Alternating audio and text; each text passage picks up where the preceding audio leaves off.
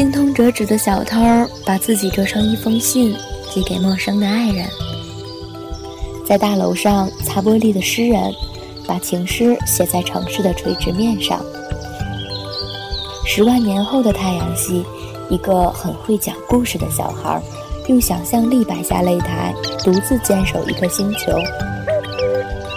某个公寓里的女人和一本电话黄页住在一起。他的手指一到哪个电话，就能进入电话拥有者的梦。一家旅馆有着无穷无尽的房间，打开门便能到达或城市或山野的各色风光。这里是童话小镇，我是汤喜宝。有些人不在身边，但很重要，那就每天送一个故事给他们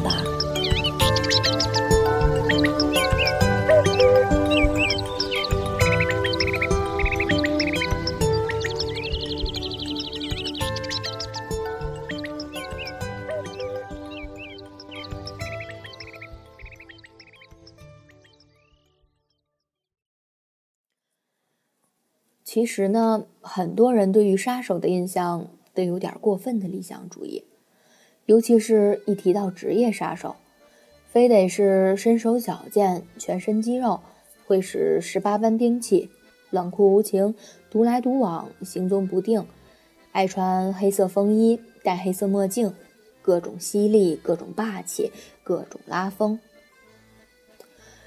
我想说，你们都误会了。我穿轻松熊的睡衣，用 Hello Kitty 的手机链。今年是我的本命年，我还穿着印有海绵宝宝的红色内裤呢。但这丝毫不影响我成为一个骨灰级的职业杀手。说到底呢，做杀手最精髓的地方在于让别人看不出你是个杀手。如果你脸上写的满满的都是杀意，好像全世界都欠你一百万似的，再把手枪别在裤腰上，在街上晃来晃去，我觉得你先被别人杀掉的可能性大一点。其实很早的时候，杀手一般是世家，他们会受到犯罪组织或个人的委托去杀人，前提是有一笔不菲的报酬，他们才会行动。杀完人留下名片。或者标志，告诉别人这是你干的，这有点像搞品牌效应。一方面让天下人闻风丧胆，另一方面告诉大家这桩是版权所有，顺便打打广告。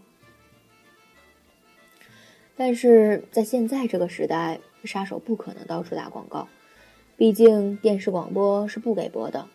你更不可能在大街上像办证的一样贴手机号。然后写个帮杀人，你也不可能去给个人服务。一方面，你不知道他会不会事后把你给卖了；另一方面，对方的理由也许会很蛋疼。你不可能老是因为一点鸡毛蒜皮的邻里纠纷去帮人杀人吧？所以，大部分的职业杀手现在都是为特定的犯罪组织服务的，平时呢也有正经工作。和正常人没什么区别。组织里有需要去杀谁，你再接任务出动，不用问这问那的，干完拿报酬，干净利索又高效。没有任务的时候，你该干嘛干嘛，别给自己找麻烦就是了。我干这行已经有些年头了，上头是个很神秘的犯罪组织，具体是干什么的，我也不知道。也没兴趣知道，一般过几个月就会让我去杀一两个人，报酬拿的还算丰厚。他们喜欢派我去杀人，是因为我杀人的手法很特别。我不到万不得已不会动刀动枪，一般会用制造意外的方式，比如半夜潜入别人家里开煤气，在交通工具上做点小手脚之类的，这样风险会小很多，即使没杀掉。对方也不会有所警觉，这同时也给组织上省去很多后顾之忧。不过干这一行有一点非常不好，那就是没法找女朋友。而我到达适婚年龄都已经是两届世界杯之前的事儿了。其实倒不是组织上不让找，而是我自个儿觉得这职业风险太大了，谈女朋友对人家姑娘有点不太公平。毕竟生活不是演电影，总能让你活到最后，跟女主角灰头土脸的在硝烟中激情拥吻。万一哪天挂掉了，人家该多心疼啊！总之呢，我还算享受现在的生活方式，一个人独来独往也不错。至于什么时候金盆洗手，我也不知道。我的职业生涯一直都是一帆风顺，至少从没失过手。直到前两天接到一个任务，让我很头疼。组织上发配任务的方式很奇怪，他们在网上开了一家淘宝店，专门卖袜子。需要我接任务的时候呢，他们会给我发个店铺打折的邮件，然后我就知道又得上淘宝上拍一双袜子。交易成功后，隔天就会有专人送快递上门。包裹里当然除了袜子，还会有需要我去除掉的人的各种信息，照片呐、地址啊、个人资料啊什么的。我实在觉得这是件很麻烦的事儿，即使是出于安全或保密上的考虑，也不用这么费劲儿吧。不过我琢磨着，整个组织的经费。大概也就是从卖袜子里赚来的了。别说这袜子的质量还真不赖呢，而且自从干了这一行以后，我的袜子就再也穿不完了。一杀人就得买袜子，堆了满满一个衣柜，全是十成新。我心想，金盆洗手以后，自己大概都可以开店卖袜子了。前两天照例快递送上门。我拆开一看，让我杀一个倒卖摇头丸的。一看照片就知道是个吸毒的，萎靡不振、半死不活的表情。估摸着用不着我去杀他，他都活不了几个月了。仔细看过资料之后，我准备晚上去他家踩点儿。为了避人耳目，也防止被他看到后起疑心，我只带了手机、钱包、钥匙，穿着一身休闲装。到镜子前一照，简直就像个嫖客。我坐公交车到了那个小区，放眼望去，觉得还挺高档的。一般这种毒贩子住的都是便宜的旧房子，没想到这家伙还算有点资本呢。循着地址走到他家门前，我试探性的敲了敲门，心里盘算着，如果他开门，我就说找王大爷。毕竟，一个小区里没有王大爷的概率是极其低的。敲了半天没人应，我刚想转身走，里面传来一个女人的声音，把我吓了一跳：“你他妈的给我滚！你还回来找我做什么？你再敲，我就报警了！”听到“报警”两个字，吓得我屁滚尿流，转身就匆匆下了楼。边走边想，这里面的人胆子也忒大了点儿，自己是卖毒品的，还敢叫嚣着报警，简直不懂礼貌啊！黑吃黑，哪有找警察的？回家之后，我反反复复又把资料读了好几遍，里面明明说的这个家伙单身，没有女朋友，即使两天内找了个也就罢了，可是听那女的的口气，两个人像是已经分手了。现代人的生活节奏已经这么快了吗？两天时间，一段感情就从开始到结束了。不过仔细想想也奇怪，这地址按理说也是他本人的，既然分手了，他怎么会被赶出自己家了呢？真是莫名其妙。看来不是一个圈子的人，的确很难读懂彼此的悲伤啊。第二天下午，我换了套衣服，准备再跑一趟。这次我换了套西装领带，夹了个公文包，伪装成是卖保险的，还顺便揣了一把军用小刀。准备实在不行就来硬的得了，毕竟这次情况实在太复杂了，毒贩子警惕性又高，去太多次容易引起怀疑。当我再次来到他家门前，准备敲门的时候，却发现门是虚掩着的，压根儿没有上锁。我有些紧张的轻轻推开了门，里面关着窗户，拉着窗帘，一片漆黑。我犹豫了片刻，还是脱了鞋子，蹑手蹑脚的走了进去。但越发觉得这次的任务有点不太对劲儿。我背后前所未有的出了很多冷汗，这诡异的气氛仿佛自己随时有可能被一颗从暗处飞来的子弹打穿脑门一般。还没走两步，客厅里的灯忽然开了，差点没把我吓死。有一个女的坐在沙发上，披散着头发，地板上堆满了用过的抽纸。你是谁？他抬眼，用沙哑的声音问我：“呃，那个卖保险的，卖保险的。呃，不好意思，我刚才没敲门就进来了。我不是坏人啊，你不要误会。我毕竟是职业杀手，赶紧收起自己的紧张，冲他笑了笑。哦，卖保险的呀，你坐吧。”他指了指旁边的一张椅子。他这么一说，我反而有点不知所措了。我说自己是卖保险的，是想让他把我赶出去，这样就能全身而退了。没想到他让我做，这是什么心态呀？真的要找我买保险吗？我心里打着鼓，坐在了他旁边。这是个挺漂亮的姑娘，年龄大概二十出头，眼眶红红的，像是大哭了一场。看着满地的抽纸，她究竟是有多能哭啊？难道是用来收拾别的液体的？你有哪几种保险啊？她吸了下鼻子，问我。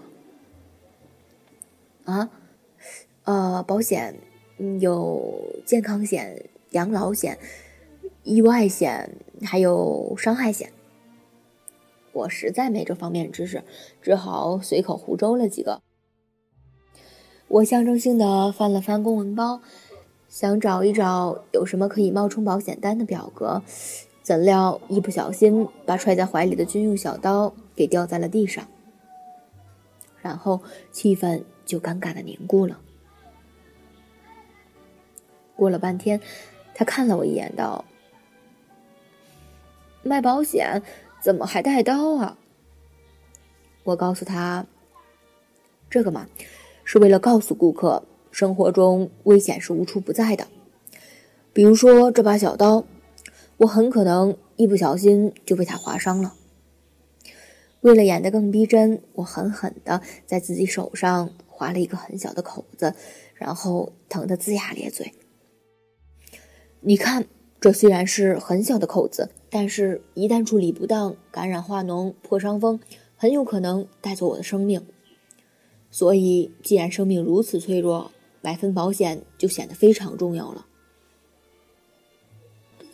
我为自己这一通临时杜撰出来的扯淡有些洋洋得意，但是看见手指的血还在流个不停，便又收起了笑容。他愣愣的看了我半天。然后抽出一张纸，递给我，让我把血擦掉，嘴里嘟囔着说：“这年头卖保险的都是用生命在卖呀，还得在自己身上动刀子。”还说感觉不买都对不起我了。我心里哭笑不得，心想：你要真找我买，我可要露馅了。下次说什么也得把准备工作做好了。好歹放点给客户填的表格在公文包里。他想了一下，忽然跟我说：“如果自杀的话，保险公司赔不赔啊？”我尴尬的笑道：“说自然是不赔的，小姐。而且你都死了，还要钱干什么呀？”他忽然跳起来，一拍桌子，激动的喊道：“老娘要花钱雇人杀了那个混蛋！”事情发展到这个地步，我也觉得有些荒诞了。我试着让这个姑娘冷静下来，然后跟她聊聊那个男人的情况。话说，你男朋友，请叫他前男友好吧？呃，那个你的前男友他是干什么的？我试探性的问了他一句。他是个健身教练。健身教练怎么还卖摇头丸呢？我听完不禁摇头，心想这简直比杀手去买保险还要讽刺。而且看照片的样子，也没看出几块肌肉来，健的哪门子身呢？然后他就絮絮叨叨的跟我说了他和他前男友的各种事情，怎么认识，怎么相恋，怎么劈腿，怎么骗了他，怎么把他甩了。他说他这两天刚刚失恋，所以心情很差。我坐在那里憋着一直想笑，心想这毒贩子也太奇葩了吧。当个健身教练也就罢了，还乱搞男女关系，为人很不低调的说。我安慰他道：“既然这样，你何必再为他难过呢？相信我，恶人总会有恶报的，他的报应就快要来了。”他哦了一声，显然不相信我说的话。那个，你知道他现在人在哪儿吗？怎么？你要帮我去教训他吗？呃，这个呃不是啦，好奇问问而已。我抠抠鼻子，假装毫不在意。他这两天跟新女朋友去旅游了，你找他也找不到。哎，你找个人帮我把他坐的飞机弄下来吧。我说，拜托。我不是杀手，更不是恐怖分子。你要杀他就算了，干嘛要把飞机上无辜的乘客都给弄死啊？那我还是死了算了。把刀给我。他伸手向我讨那把军用小刀。我心里盘算着，这下情况太复杂了。我的目标去旅游了，他的前女友还在家里。万一这女的在他旅游期间想不开自杀了，肯定要把警察给招来，到时候再想杀他就更难了。所以我无论如何还是先稳住这姑娘再说吧，顺便也能多问些有价值的信息。我和他聊到很晚，陪他吃了顿饭，再安抚他睡下，然后在房间里转了一圈，把所有可能用来自杀的东西都装进垃圾袋里，带下楼扔掉。不过，他要是跳楼的话，我也一点办法也没有。人想死还真是件容易的事儿，但是想杀个人怎么就那么难呢？晚上我到处搜集了很多保险的保单，第二天拿着它们继续上那姑娘家，假装推销保险，顺便陪她聊天。她倒是也很欢迎我，用她的话说，反正自己一个人也很无聊。有个人陪也很不错。聊了一个上午，他中午提出要做饭跟我一起吃，我答应下来。可是他到厨房后却四处找不到菜刀。我的菜刀都被你弄哪儿去了？他转过脸，一脸疑惑的看着我。我扔了，怕你想不开。可是你扔了，我怎么切菜呀？我想了想，把军用小刀递给他，用这个吧，很锋利的，切树皮都够了。然后我就看他用我平时杀人的小刀，在那儿一下一下的切菜、切猪肉。我心想，这事要传出去，自己的脸都要丢尽了。杀手的刀竟然用来切菜，这太讽刺了。不过做出来的一桌菜还真是太美味了，不知道是他的手艺好还是我的刀好。说实话，我已经很久没有吃过这样一桌像样的饭菜了。自己一个人住，平时都懒得开火，大不了就叫外卖吃泡面。有这样一顿热饭吃，还真是一件奢侈的事情。吃饭的时候，他问我：“哎。”你有女朋友吗？我说没有，卖保险这工作不好干，天天跑业务还招人白眼，很多姑娘都看不上的。他却说：“我觉得吧，能把保险卖好也是件挺不容易的事儿，也算是勤劳致富嘛。不像有些人利用职业之便各种泡女人。”我笑道：“多大仇啊！不过你有这种心态挺好的。衡量一个人的好坏，人品最重要嘛。无论什么职业，都是平等的。”他说：“那当然了，只要不是杀人放火的就行了。”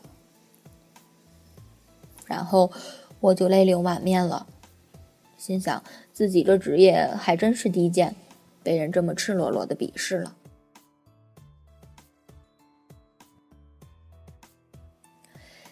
接下来的两周，我每天都到他这儿来陪他聊天，然后蹭饭吃。偶尔还会跟他一起在客厅里看看电影什么的，我觉得自己莫名有点喜欢这姑娘。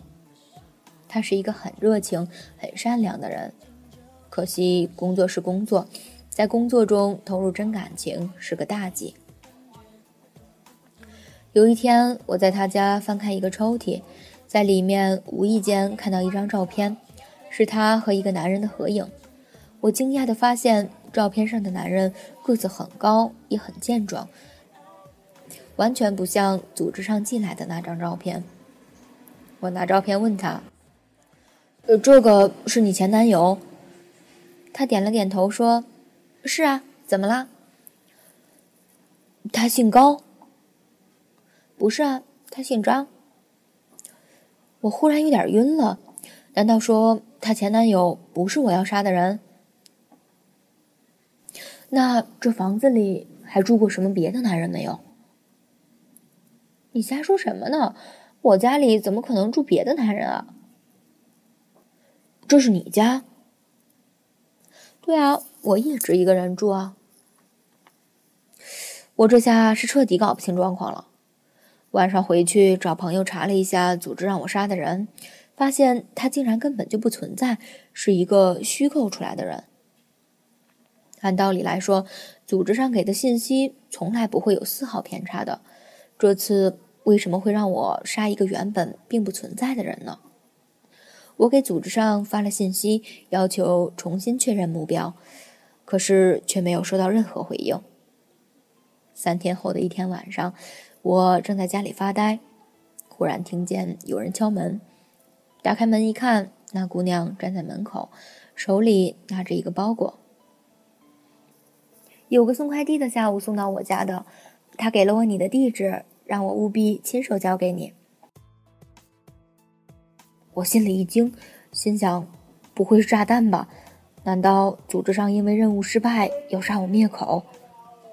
我颤抖着双手打开一看，里面是一双袜子，还有一张照片。我读了读里面的一张纸，上面写的是组织和我解除关系的通知。理由是我因为上一个任务失败，从此不再和组织保持联络关系。我拿起照片一看，上面的人竟然是眼前的这个姑娘。翻到背面，上面有这样一句话：“感谢你长期以来为组织做的贡献，现在你可以金盆洗手了。听说你为了工作一直单身至今，这就当做组织送给你的一份退休礼物吧，一点心意不成敬意。”希望好好珍惜。姑娘看我在那儿笑得跟傻子一样，问我道：“怎么了？是什么东西啊？”我说：“嗯，没什么。从明天开始，我不卖保险了，我想开一家网店。”他很惊讶的问我：“卖什么呀？”我笑道：“卖袜子。”